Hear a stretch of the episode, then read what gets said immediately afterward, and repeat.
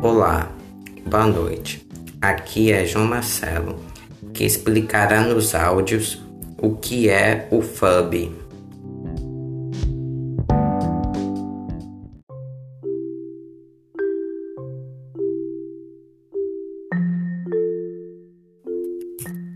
O FAMB nada mais do que o ato ou a situação em que o ser humano presta mais atenção ao smartphone do que alguém com que está dialogando. O termo foi proposto pelo australiano Alex Hauge, estudante de publicidade da Universidade de Melbourne, na Austrália, que vem da união das palavras fone, o celular, snob, snobar, e o comportamento frequente pode comprometer as relações pessoais e o relacionamento.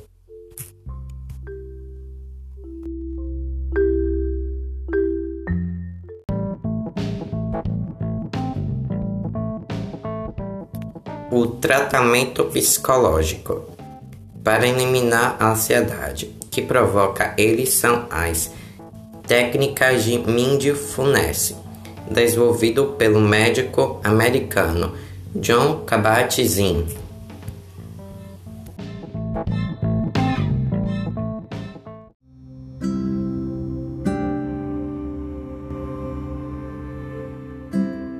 Para acabar com o mesmo, uma psicóloga propôs o hábito de estabelecer as propriedades e cumpri-las, com os horários específicos para se dedicar ao trabalho, à família e aos amigos.